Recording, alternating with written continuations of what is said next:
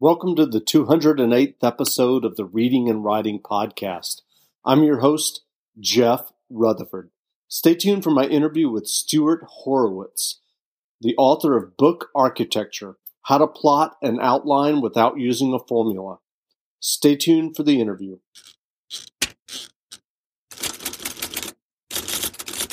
Well, welcome back to the Reading and Writing Podcast. My guest today is Stuart Horowitz author of Book Architecture How to Plot and Outline Without Using a Formula.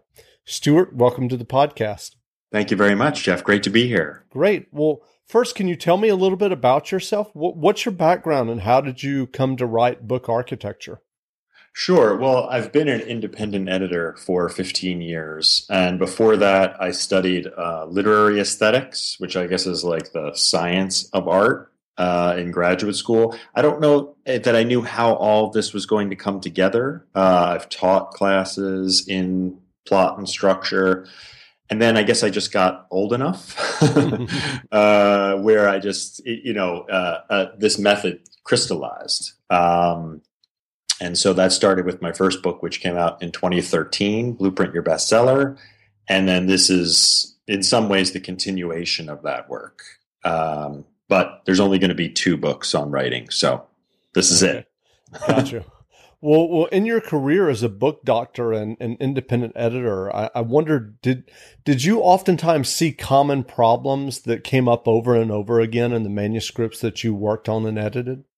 Uh, absolutely, and that is that's really where uh, the method came from. I mean, the, the first thing I guess I would say is that um, there's an initial draft in which things uh, proliferate, right? So we like to use a whole bunch of characters, a whole bunch of settings, a whole bunch of symbols, and that's great for the first draft. Uh, but what I've noticed, you know, most consistently is that um, writers don't harness the power of what they've started. They sort of keep adding in new flashy things.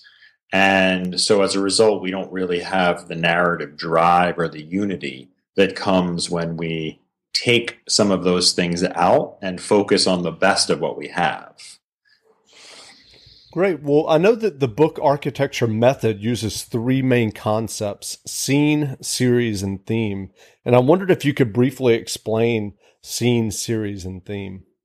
Sure. Uh, well, you know, I think series was the breakthrough concept, if I may, without that sounding immodest. At least that's what my readers have said. Uh, and this series is different than, um, you know, the set of books in the same genre that have some of the same characters. It's not that series. It's basically those narrative elements that repeat and vary throughout a work. So, like we were just saying, you know, um, symbols, settings, characters working with these uh, each of these elements as they repeat and vary and getting them to interact intersect come together that's really how you build a world.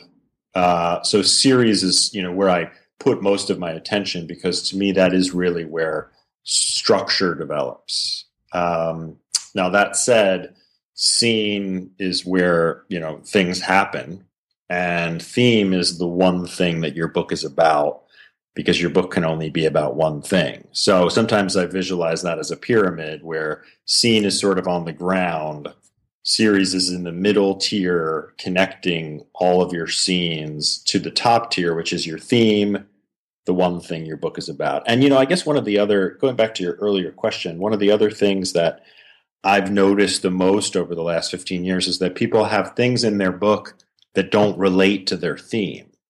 Uh, it could be that they're not entirely clear what their theme is. It could be that they just really love those things, so they have a hard time parting with them.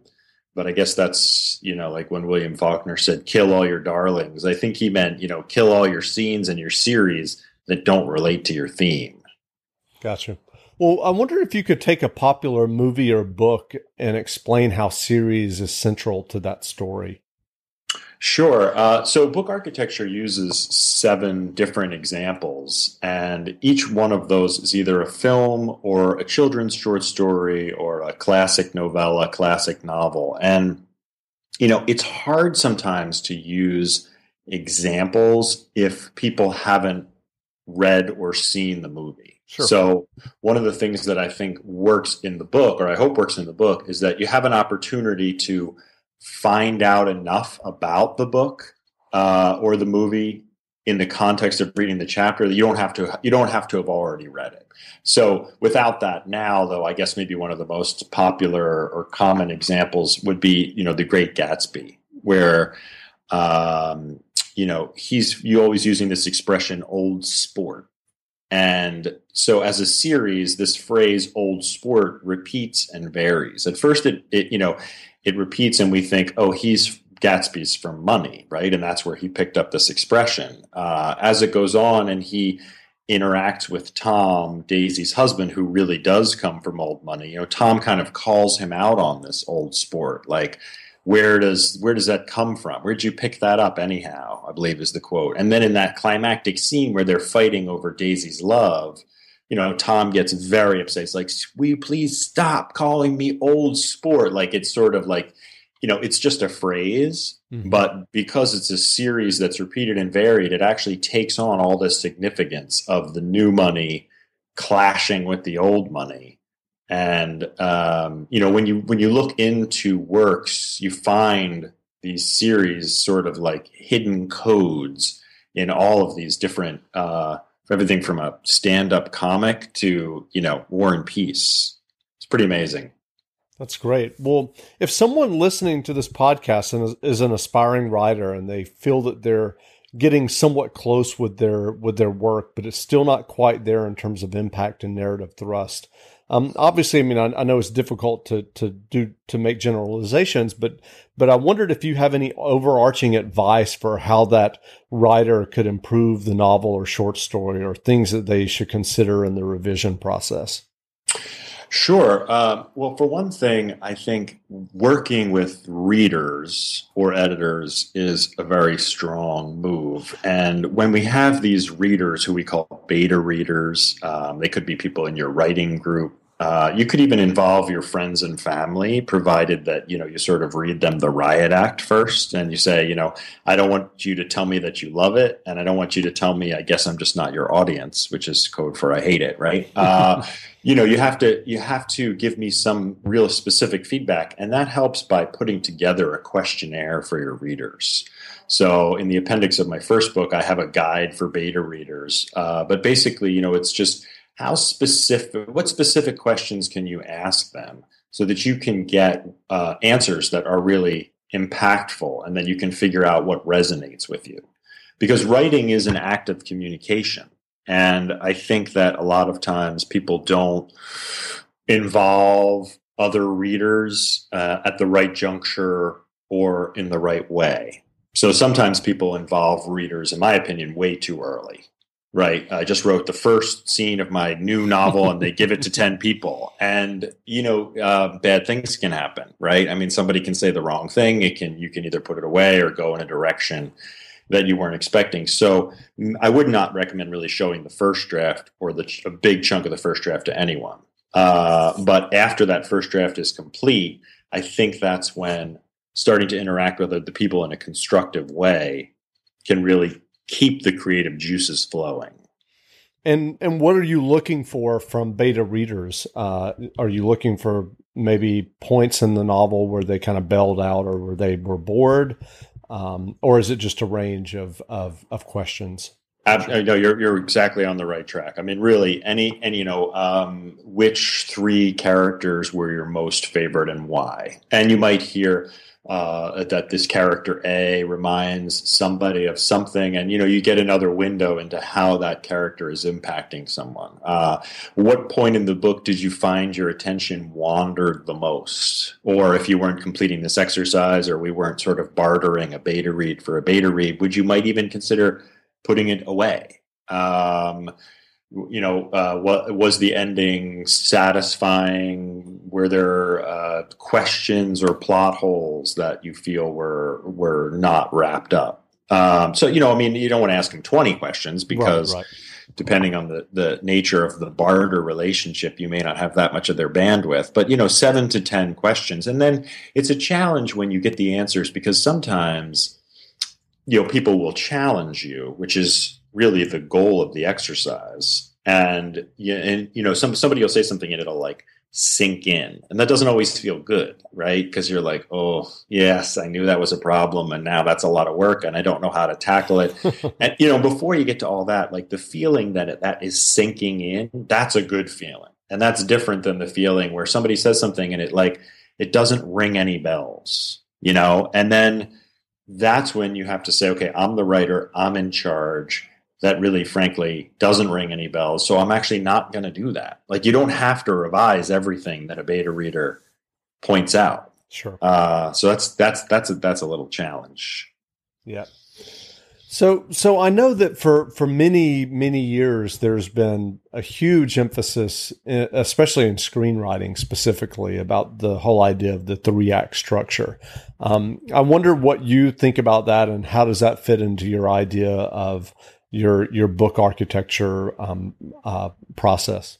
Yeah, no, it's a great question, Jeff. I mean, I think that so the subtitle is how to plot and outline without using a formula, and it's a little tongue in cheek because I put the formula itself on. I think it's page five, six, page six of the new book. You know, just in case you've never seen it, it's uh, at five percent you have to have the opening incident, right? A disturbance which hooks, and at twenty five percent it's the point of no return where the choice has been made, and you know, there are sort of these um, tried and true, one might say formulaic ways of building a conventional plot structure. Um, I, I, frankly, I have mixed feelings about this formula. I mean, on the one hand, a lot of great books have been written with the formula, but a lot of great books haven't. And I think the way I really feel about it is that in the first draft, I recommend that people, you know, pants, right? They write by the seat of their pants. Mm-hmm. They follow their imagination. They let they generate words. They don't worry about over organizing things. And that at the end of the first draft, they use some tools, uh, my tools, somebody else's tools, a combination, you know, whatever feels authentic, to figure out what they're working with. And then at that point, they might look at some traditional plot structures, whether it's the three act structure or the five act structure or or this formula. But I think if you start with the formula, then you're sort of just filling in the boxes, right? And then you're like, oh, at 50%, I need a midpoint where the hero takes control of his or her destiny. And when when when you're just filling in the boxes, it, it's usually kind of feels a little empty or a little blank. Uh, so I think that you know, long story short, there's a place for some of these narrative structures or learning them, but I wouldn't start there. Sure, sure. Um, of course, I don't have the article in front of me, but I, I kind of smiled recently when I uh, there was a, an article online, and and the headline was something along the lines. Of, it was it was an article about the the new Mad Max movie, and it was basically mm-hmm. how um, how good the movie was, but how it also kind of called into question the whole three act structure mm-hmm. uh, of of the typical you know Hollywood movie. Um, which in a good way, in yeah. a good way, oh, yeah, yeah, yeah. yeah. I mean, I think that I think it's the deviations and the variations that really make people um, sit up and take notice.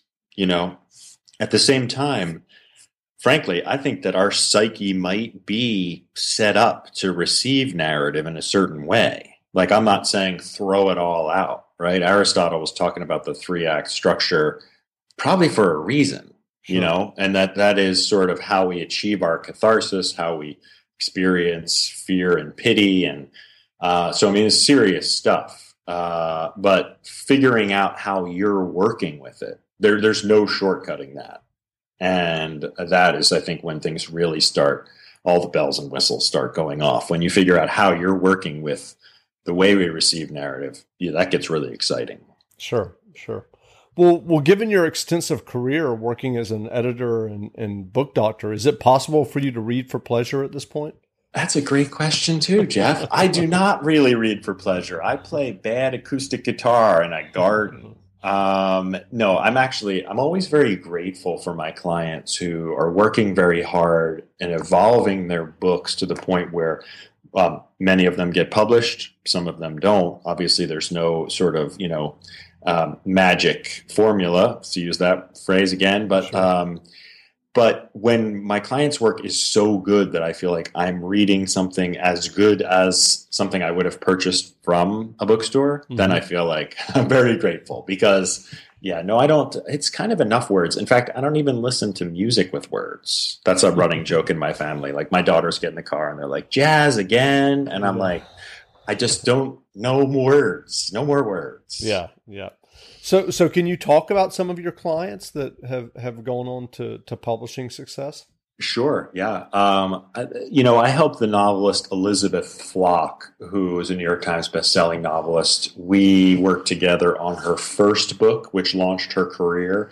And then, um, you know, she kind of said, I, I, feel like I got it. I got the book architecture method and I'm all good. And that made me feel happy, right? She's gone on. And then she came back to me with her fourth book because she was like, I think I need a refresher course. So, you know, it was like, I felt I felt good about that because I hadn't sort of tied I, don't, I didn't tying anybody down to like you know you you must submit to the guru right but at the same time when I'm needed I'm there uh, sure. but I also do a lot of work in nonfiction and uh, I guess I could talk about it now uh, so there was a book on um, the brothers Bulger which also hit the New York Times bestseller list in mm-hmm. nonfiction and uh, I was actually in the field um, we set up sort of a um, clandestine uh, oral history project, and I was interviewing people who were involved in those events without them knowing exactly what we were doing with the information. It was all legit, you know. People mm-hmm. signed things, and but so that was like undercover book doctor work.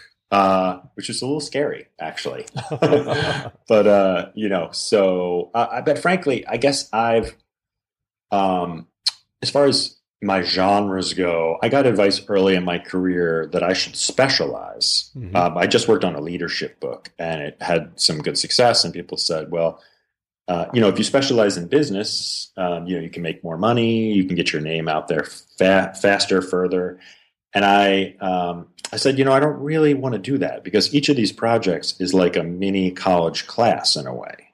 And you know, if I if I'm if I'm just in the business field. Now that means I can't work on fine arts, or I can't work on psychology, or I can't work on cooking, or I can't work on health, or I can't work on all those things that I'm actually interested in. Sure. And, you know, so I guess it goes back to what you were saying about not reading for pleasure. So I want to work on books that, you know, I'm interested in that are things that I would be reading. Uh, and then I can bring kind of an authentic beta reader or independent editor experience because I'm actually you know invested. Sure. And with the with the way that that uh, traditional book publishing is is working today, um, uh, in terms of uh, independent editors versus in house editorial, um, do you find that you have plenty of work? That's a great question. Yeah, 15 years ago, uh, independent editors we were like ambulance chasers, right? Uh, you know, like no, you know, people really didn't want to hear from us. Uh, agents kind of looked down on us, and I chose to be an independent editor because I, I didn't want to work for a publishing house. It didn't fit my personality type. You know, um, it didn't fit the lifestyle that my family. My wife was uh, getting her doctorate in psychology at the time, and mm-hmm. I was doing 65% of the child care for our first daughter. I mean, without getting too much, you know, I mean, it just wasn't right for me. Right. Uh, it was right for me to be independent. And, but over the last 15 years, we have emerged, independent editors have emerged into a completely different place. Uh, like now the agents are all coming up to me at conferences, right? Like what, you know, what do you have? What are you working on? What's good? You know, or uh, we get calls from the traditional publishers uh, quite frequently who say, "Can you take over the editing of this project because the editor who was on it, their bandwidth is too small, mm-hmm. or they left to go somewhere else, or so it really has shifted." Um, and we've been, you know, legitimized to the point where I guess we don't, we're not really even called book doctors anymore. Now we're mm-hmm. called independent editors, which is really nice. That's great. Um, yeah. So, so do do most of your clients find you um, prior to the publication process, or is it a mix? I mean, you just you just mentioned publishers contacting you to help out with the editing process. Do, do That's a funny question because we actually just um, so uh, it's a firm of independent editors. Mm-hmm. Uh, so we have um, it's between three and seven, depending on how you count, right? right. Um, mm-hmm. And uh, we we just did this initiative. We said, okay, we're going to find out where our referrals come from. So we, you know, just once and for all, and we're like, okay, so we have our previous clients, we have our literary agents, we have um, you know the marketing and promotion we do. You know, we sort of like set up this wheel of the eight major categories, and then we took whatever the hundred top clients from the past period of years, and it was actually completely evenly distributed and uh, and at first I was like, oh, we did, really didn't learn anything, you know. But uh, actually, I think we did learn something, which is you really don't know where they're going to come from. Um, but the, the reason I'm bringing that up is because I think that sometimes when you're working with beta readers as a writer, it's the same kind of experience. You could ask a great question on your questionnaire, and you could get one person who says one thing very surely, and the other person who says the opposite thing and then you're like okay well maybe i didn't learn anything. But that's where i think you got to use your intuition and say yeah but actually when this person said it that's what rang the bell inside me. Even if it was kind of a yucky bell like a, I knew that i had to work on that. That's where you're trying to follow the intuition. Right. Right. Well um, where can people if they're listening to this if they want to find out more about you and then obviously more about uh, your book book architecture where can they find you online Yep. So it's bookarchitecture.com. And um, it's funny that the book is called Book Architecture because we had all these other names for it, you know, like how you try to think of titles. And finally, we're like, I think we, I think it's just our self titled second album here. You know, it's just everybody like, just the Beatles, just book architecture. Uh, but I felt good because the other day we got the, uh, the official patent, not patent, service mark, trademark right. for book architecture came in from the U.S. government with the gold seal and all that. So I was like, all right, so it's a, I've been using it for 15 years, but uh, it's officially ours. And so yeah, so bookarchitecture.com and uh, my email address, my phone number is there, and I encourage people to get in touch with me with either if they've read the book and they have questions, or we do do free consultations uh, for you know half an hour, just talking about where you are in the process whether you need us, whether you don't need us, right? Um, and uh, you know, I just I'd love to talk to people. So, great time. Well, again, we've been speaking with Stuart Horowitz, author of Book Architecture How to Plot and Outline Without Using a Formula. If you're a writer and you're interested, go buy a copy of Book Architecture today. And Stuart, thanks for doing this interview. Thanks so much for having me, Jeff. Great.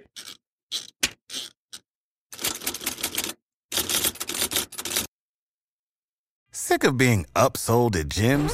My guy, you're currently a base member. For $90 more, I can upgrade you to our Shred membership. For $130 more, you'll be a Swole member. And for just $300 more, you'll reach Sweat Platinum.